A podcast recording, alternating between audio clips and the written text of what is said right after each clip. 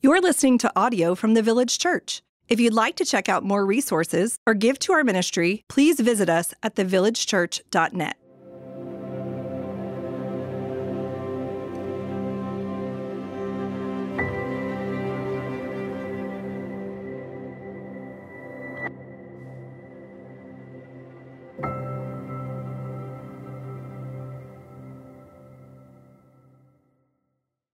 Good morning, Village Church. My name is Katie Schneider. My husband Jonathan and I and our four children serve in Connections as ushers and greeters. I also serve as a deacon here in the intercessory prayer ministry. And if you are interested in the ministry of intercessory prayer, would you pull me or Karen Green aside? We would love to have a conversation to you with you about what the Lord's doing in that ministry. Our scripture today is found in Genesis chapter 1, verses 26 through 28. Then God said, Let us make man in our image, after our likeness, and let them have dominion over the fish of the sea, and over the birds of the heaven, and over the livestock, and over all the earth, and over every creeping thing that creeps on the earth. So God created man in his own image. In the image of God, he created him. Male and female, he created them. And God blessed them. And God said to them, Be fruitful and multiply and fill the earth and subdue it, and have dominion over the fish of the sea, and over the birds of the heavens, and over every living thing that moves on the earth. This is the word of the Lord.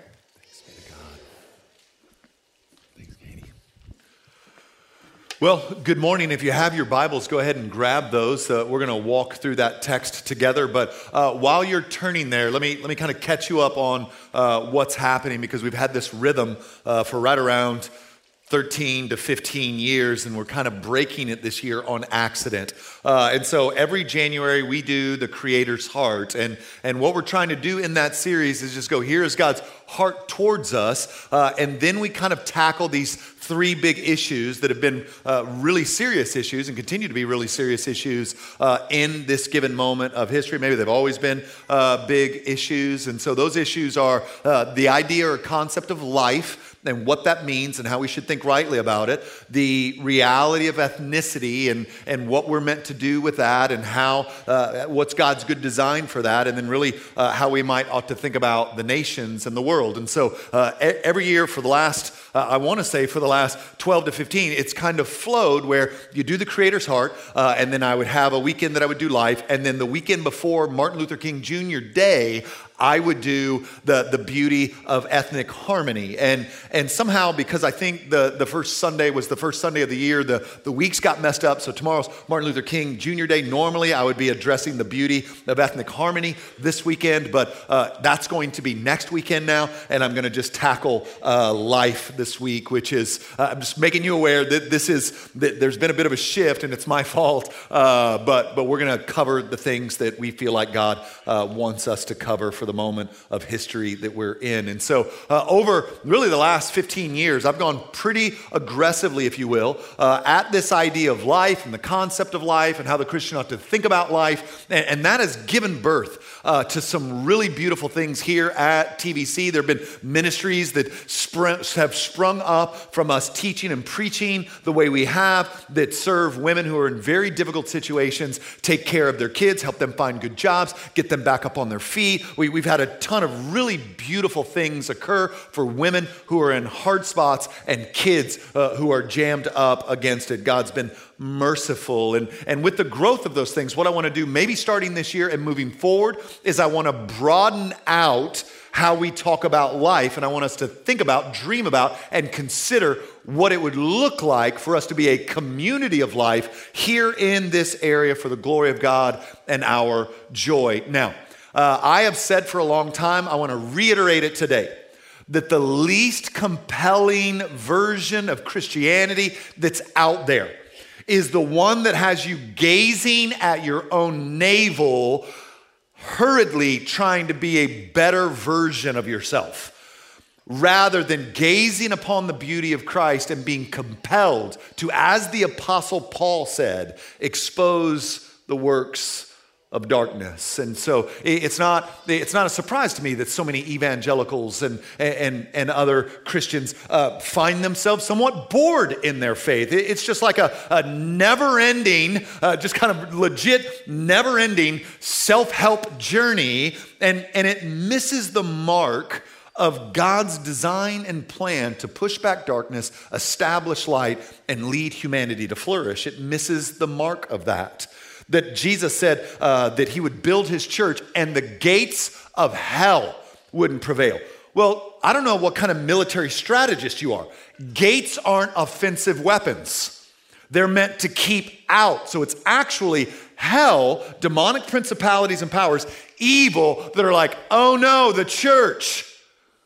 If we don't navel gaze, see the moment God's put us in, and move towards light and life like we've been talking. Now, uh, I said last week to set us up, I think it's an important sermon to understand the month. So if you get a chance, which you probably are going to get a chance this week, go back and listen to that uh, because what I said is what's always on the line when we talk about Christianity is life and lies. So, life, this is John 10 10. I have come so that you might have life and have it to the full. That, that's Jesus' promise. You want life, life, life, real life, deep life, ever expanding life? I'm the door. That's his claim. Like you want it comes through me. There's not a window, a back door, a fence, a, a chimney. You want life, life is found in me. And then Jesus is so bold as to say, everyone else before me, after me, is a thief and a liar. And so we said last week the way this works is you have life this is Jesus' offer. I'm the door. I'm the good shepherd. I'm the only way. I'm life. And then lies. And lies pull against truth and beauty and goodness in Christ with inside the church false gospels, and we covered some of those, and outside of the church demonic principalities and powers that work themselves out via ideologies, belief systems. It's been fun to have some conversations like some of you that just kind of blew your circuits that the primary way the demonic principalities and powers are at work in the world is not a head spinning around with peas, soup shooting out of the mouth and crawling up the wall, but through ideologies. Um, ways of thinking that take some semblance of truth and it's twisted and it's perverted and then it kills, steals, and destroys. It promises life, but it murders. And I named, I think, the three predominant ones in our culture last weekend, but I can't preach that sermon again. So, life and lies. So then, if we are the people of God, what does it look like to be a community of life? So, five things, and it's going to go faster than you think. Number one, a community of life declares that God is the author and the sustainer of life. This is our text that we've already read Genesis 1 26 through 28. Then God said, Let us make man in our image, after our likeness. And let them have dominion over the fish of the sea, and over the birds of the heavens, and over the livestock, and over all the earth, and over every creeping thing that creeps on the earth. So God created man in his own image. In the image of God, he created him. Male and female, he created them. And God blessed them and said to them, Be fruitful and multiply, and fill the earth and subdue it, and have dominion over the fish of the sea, and over the birds of the heavens, and over every living thing that moves on the earth. The people of God, a community of life categorically rejects the nonsensical idea that something came from nothing and that you and I crawled out of some primordial soup and are on equal terms with our dogs and horses and cats. We call that the demonic lie that it is and say that we as human beings have been made in the image of God. We are like God somehow in a way that transcends every other created thing and are therefore worthy of dignity, value, and respect on par across socioeconomics, ethnicities, places we're from, places we are, struggles that we have, disabilities that we might have been born with or, uh, or got over some horrific accident. We say God is the author of life, He is the sustainer of life, and we reject the notion that unborn turtles are more valuable than unborn babies. It's nonsensical. And I'm not being a bully to the turtles. I'm saying maybe we should give human beings the same flippin' respect we give sandhill cranes. It's just a jagged. You see life and lives at stake? So we want to be a place that says, not even in honest science, but I don't know if you've put this together. When God dies, science dies because there's got to be truth, and we've got to think that truth is actually knowable and a good thing. So you kill God, you kill truth, which is why science is so janky right now. Right? I'm not saying let's be mean to the turtles. I'm just saying let's be honest. Like, you can't get something from nothing. Nothing can't give birth to something. That, that's law. Not faith, it's law. There's nothing here except the universe out of nowhere. That, no. We reject it. We're like, there's a creator of life, a sustainer. And there's something special about you and me as human beings. We've been made in the image of God. We are like God somehow. You see it in the text. God says, let us make man in our image. And then this is how, if you'd use your kind of sanctified imagination, he, he makes Adam and Eve, and then there's this moment, they're like, let's see if they can do it. And then he takes me, lets them name the animals. This is in chapter two. So God's been, it's been God's voice, right? He's like, let there be, let there be, let there be. Adam and Eve, let's see if they can do it. Adam, go name the animals. And here, here comes this, you know, this strong, broad, it's got a mane, looks majestic. And Adam's like, a, you know, everything in heaven's just stare like, can the man do it? Okay, it's strong. It's going to be a great helper for us. It's a little bit wild. I'm going to call it the horse. The horse kind of dance, jump, you know, runs off into the, and then, you know, the, the heavenly hosts are like, oh my gosh, he just named. Do you know, like for you and me, if you've got a church background, you just so blow past that. Do you know that in the Quran, they, they remove Adam naming the animals because it infers that Adam or that human beings, that we're viceroys. That, that we reign and rule on this earth as viceroys of God. So, if you know your Old Testament, um, in the tabernacle and in the temple, there are no images or idols of God, no icons that represent God. I've been to India, I've been to Africa, I've been to other places where you go into these temples and there's the image of that God. I've been to a temple in India that worshiped a monkey. There was a golden monkey in there. Now, if you got into the temple, there would be no image of God. You know why? Look at me. Because we're the image of God. We're the viceroy. We're the icon. Humankind are the ruling representatives of the creator of God. So we're saying, as a community, God is the author and sustainer of life. And since that's true, then a community of life unapologetically testifies that God values all individuals from the unborn to the disabled to the dying. If God values it, we value it. And our system is not the world's system. I had lunch this week with a friend. Um, it was a long lunch, couple hours, and he has a, a son that's severely disabled. In his 20s, he, he's always going to need help. There's not a day coming where he's, he's, not, he's, not the, he's not disabled where he could like maybe get a, a wife and find a place that, no, he's going to need help the rest of his life. And if we try to put a grid on him that says, what is he going to contribute? To the community. There's not a lot he's going to be able to, he'll, he'll never really be able to spell his full name, he'll never be able, but there is a freedom and beauty in him that I'll never get because I have too much cognition. He, his affection can't be bought. You, you will not buy him or convince him to like you. You will not, and so he brings, he dances and not well to worship music as it's playing in a way that lets me know he's freer than most of us. In fact, I'll, I'll be mobile. He's freer than all of us. And I'll never be that free until Christ returns. And so, what he's a picture of for me is truth, beauty, and goodness in place. And so I don't need him to write a book or be a theologian. He's been made in the image of God. There's a purity in him that I do not possess and will not possess until the return of Christ that I can marvel at this is a man made in the image of God and more valuable than secretariat. And, and not because he can contribute, but because he is worthy of dignity, value, respect. We, we believe that the unborn are valuable. It's why we partner with Young Lives the way we do. It's why we come around teen moms and the fathers of those babies. It's why we open up the store on the east side of our shopping center to minister to those young men and women to come alongside and go, as long as you need us, we're with you. As long as you need us, we're with you. Not, here's some diapers, good luck. No, no, no. Here's some diapers, let me be your luck. As, as long as you need us, we're here.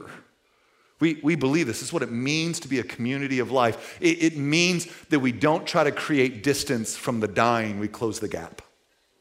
We live in a strange moment of history. It's a, it's a moment of history where you and I want to be convinced that we're immortal, even though we know we're not. But man, we want any evidence that we're not immortal to get out of our face. So, throughout human history, you've got a front row seat for people that you love dying. Oftentimes, you would be the one that washed the body and buried.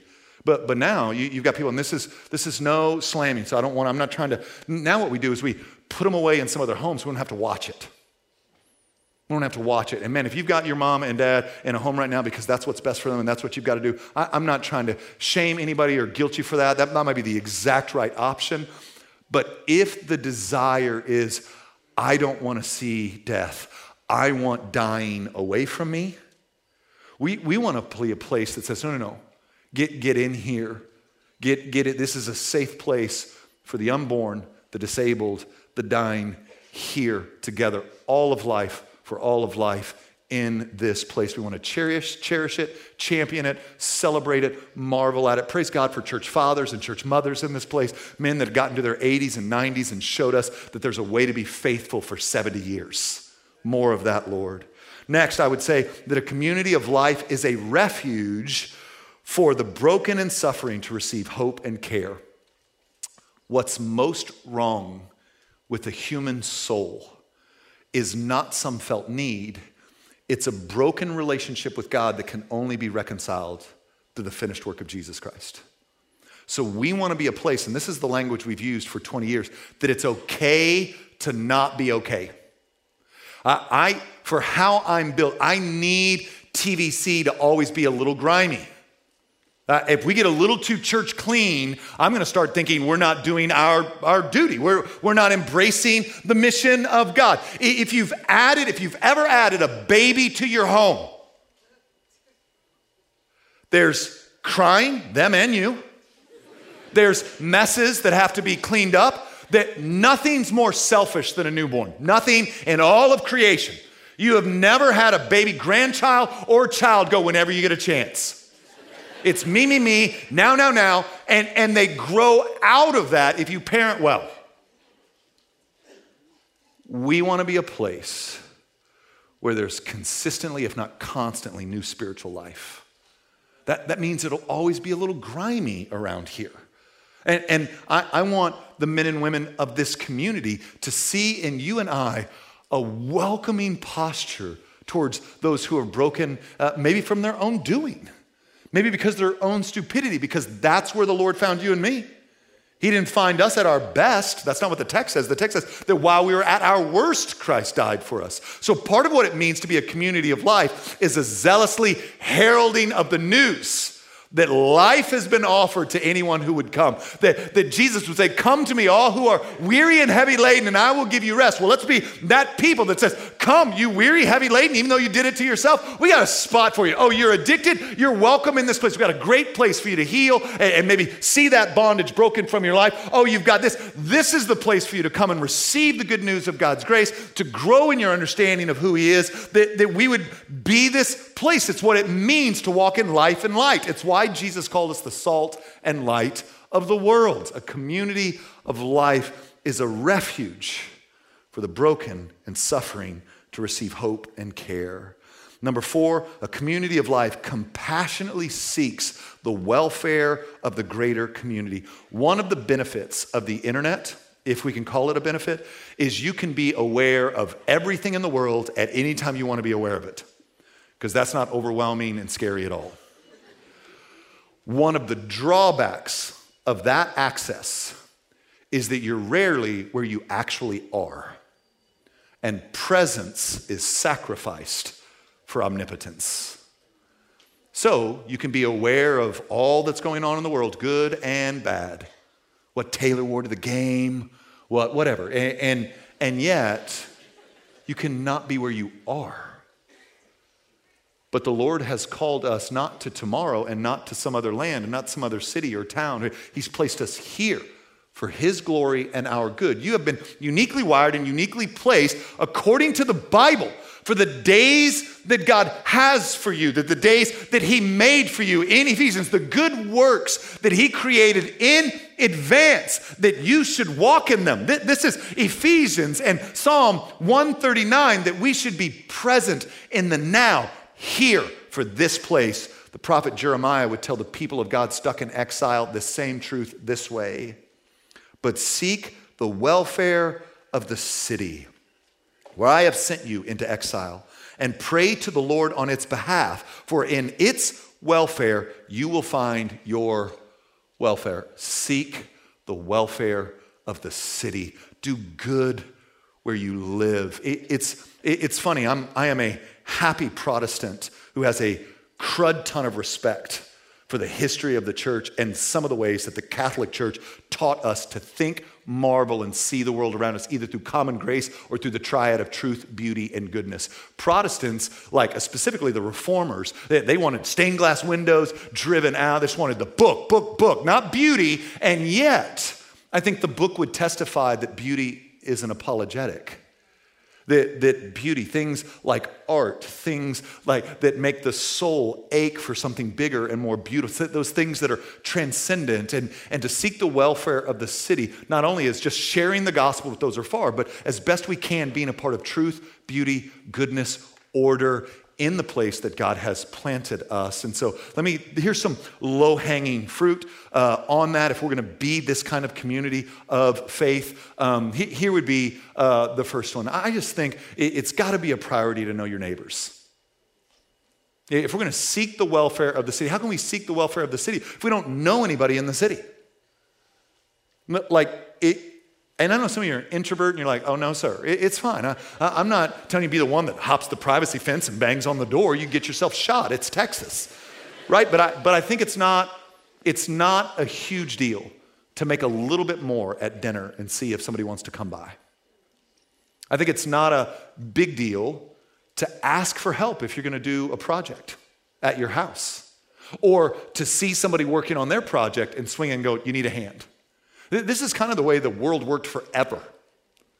That's how we got to know each other and, and began to walk in deeper relationships than just kind of the surface ones that we experience now, most of us, right? Get to know your neighbor. Prayer walk your neighborhood. Throw a, if, if you're, you're more of an expert, man, throw a neighborhood party just out in the street. I, don't think the police just get some cones, throw it out there, and throw a big party for the neighborhood. Just let the block get to know each other. These are ways to move towards truth, beauty, and goodness. I think as a home group, here's some ideas. If you're in a home group, uh, look at adopting a teacher in one of our schools. We want to really be for those teachers. It's not a, it's not a tough not an easy gig right now to be a teacher. And so we want to come alongside the, those men and women and support them as best we can. What would it be like for a home group to adopt a, a teacher or visit one of these local senior shut in places that are popped up all over our community? I mean, you noticed this? Why I'm kind of starting to bang that drum a little bit. I think there's five or six and another one being built. They're just everywhere right now. So, how do we come into those environments as a home group and adopt one or adopt a group of men and women that are older that we might love and encourage them the last years of of their lives. Maybe get involved with our refugee ministry. We have a massive group of refugees coming into the community. They're making the transition into American life. What would it be like if your home group kind of adopted them, pulled them in, helped them acclimate? And we're a strange culture, and we only don't know that we're a strange culture because we're in it. Like we do some weird stuff that doesn't make sense to the rest of the world. Really confusing. We could be the people that are like, yeah, we know, we know it's dumb, especially now that you're telling us what you guys do. But hey, here's an, let me help you with that. Like, what would it be like for us to participate in that? Or you could keep staring at your belly button and get six pack abs. I think there's a way to participate in pushing back the darkness, and then there's a way to marinate in your own mediocrity. And I think what the Lord wants to call you to is the purpose for which He created you, right? I would also encourage you to invest locally, start a business locally, hire locally, spend your dollars locally. Why? So that we might seek the welfare of the city, that truth, beauty, and goodness would be on display because God has placed us here as His people. Now, the, my last point is a community of life actively fights for the oppressed, the vulnerable, and the voiceless, which also means, if that's who we're fighting for, that we fight against oppressors, those who take advantage of the vulnerable, and those who silence the voiceless. This is one of those ideologies, I think, that has been snatched by the enemy, twisted, and perverted to mean something it doesn't in the text in our day and age. The God of the Bible is serious about justice and mercy. He's not serious about that being hijacked by people with demonic intentions. So, in order for us to fulfill this as a community of faith, it becomes really important that we understand not oppression globally, but, but what's it like locally. I'm not trying to shrink back from all the brokenness of the world. I'm just saying you got a better shot at doing something locally than you do globally. Let local bubble up to global, is how I've tried to navigate it in my own life and in the life of this church. And so we have um, partnered. If we're going to do this, there has to be some knowledge of what's going on locally. So I've picked a, a couple that we've been working towards and at. Just want to lay them in front of you. Texas um, ranks number two in the country for trafficking prevalence right now. Um, now, I know, listen, there's a great Mark Twain quote about statistics that I won't do here because I've already got some emails coming and I don't want them, right? There's lies, there's dang lies, and there's statistics. There's a PG version of it. And so I know we could be second just because the size of, I don't know how they did the number. So you dig just a layer down, and that's 300,000 teenagers trafficked a year in the state of Texas, a lot of them from the border, but not all of them more and more snatched from the suburbs and all sorts of wildness going on right now. In fact, in Dallas, there's an estimated 400 teens sold for sex every night. That, that's our backyard. So, the posture of the church historically, and the posture of the church, what, what it should be our posture as a community of life is like, not while we're here, not on our watch, not while we have resources, not while we have time and, and homes and opportunities and space, not on our watch.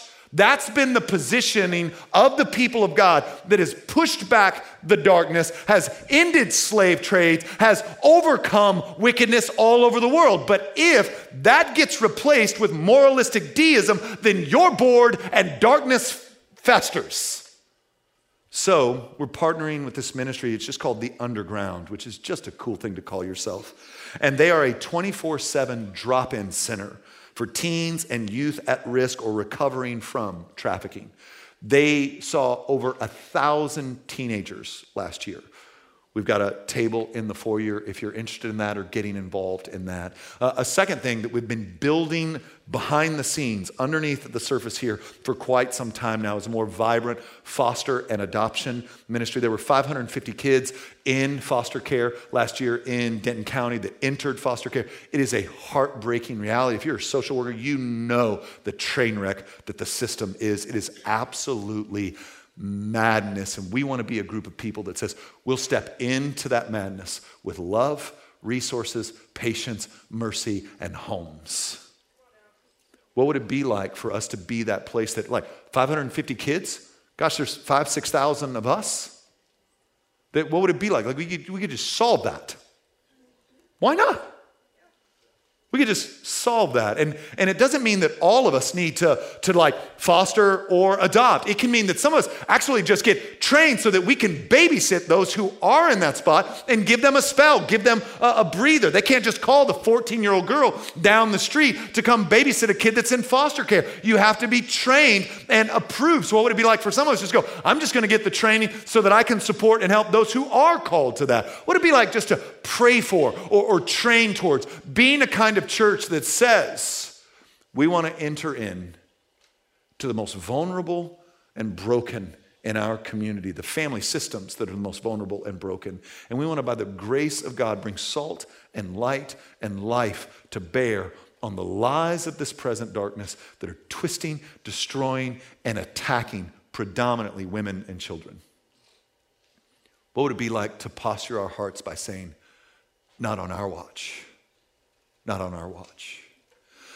Uh, I want to end with this um, illustration. I think I've been using this illustration for 21 years, but it's been a bit. So let me end with it. Um, we are, and this is no shade on anybody, um, we are the most entertained generation the world has ever seen. There's never been a moment in history where there's more to do, more to know, more to see, more to watch, more to look at, more to consider than there is right now. And, and that has made us self absorbed, uh, and that has, that has dampened our empathy and compassion towards where it probably needs to flow and go.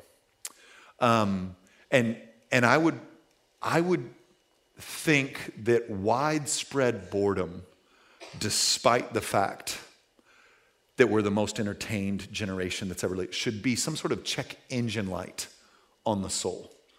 Um, my, my son, I didn't ask him if I could say this, so I just won't say his name.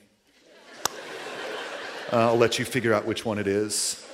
He, um, he, he, he plays, he loves uh, playing on his computer, um, playing these great games, like epic games. Um, what's funny about is that Billy was in the last service, so he found me. He was like, "Why don't you just say my name?" And I was like, "I didn't even mention you, bro." So he plays like Reed likes. I mean, my son likes. Um, he likes kind of epic, kind of conquest games. He, he likes like being a samurai or a knight fighting against monsters and demons and dragons. And, and man, he loves that stuff and he hates it if your kid does it. I mean, you can hear both coming from upstairs loudly. He loves and he hates. And so him and his boys will get on there and they'll just make war against such and such, the God of doom. And then sometimes I want to just be like, you know, you can actually, you get to do that for real, for real. Do you know, like in the unseen realm, in the places that you can't see, you and I have been called to fight against and conquer the God of doom. And we've actually got him on his heels. And I know that's not one to one. The video game provides a dopamine hit that sometimes long, slow service to the king doesn't provide. But you have available to you in this moment an invitation to light and life. And it is not the church of Jesus Christ that's put up gates and walls and gone, oh no, it's getting dark out there. It's the kingdom of darkness that just hopes we don't wake up. Just hopes it can convince us that it's hopeless and lost. Just hopes that we won't ever look up from our navel and see the harvest that's sitting right in front of us. What would it look like for you to begin to live in such a way that light and life follow you? I, am saying I don't think it's huge. I, I, think it's knowing your neighbors. I think it's inviting people to your dinner table. I, I, think it's as best you can creating things that are beautiful and true and good. I think it's starting businesses in this area. I think it's any way we can herald what's true and right and good and beautiful. We're participating in the great cultural mandate given to Adam and Eve, where we step into it and fulfill it as His people at this time, in this moment, for His glory and our joy. Light and life, or lies. Ever expanding, real, real life. False gospels, demonic ideologies, the promise of life only to betray. That, that's the offer for you this morning. So I wonder what it would look like. I mean, you're heading back to your house here in just a bit, I hope. What does it look like to go back with an understanding this street, I'm here, light and life. More than likely going to work Tuesday, maybe tomorrow. Light and life. What does it look like? Truth, beauty, goodness. I bring it with me.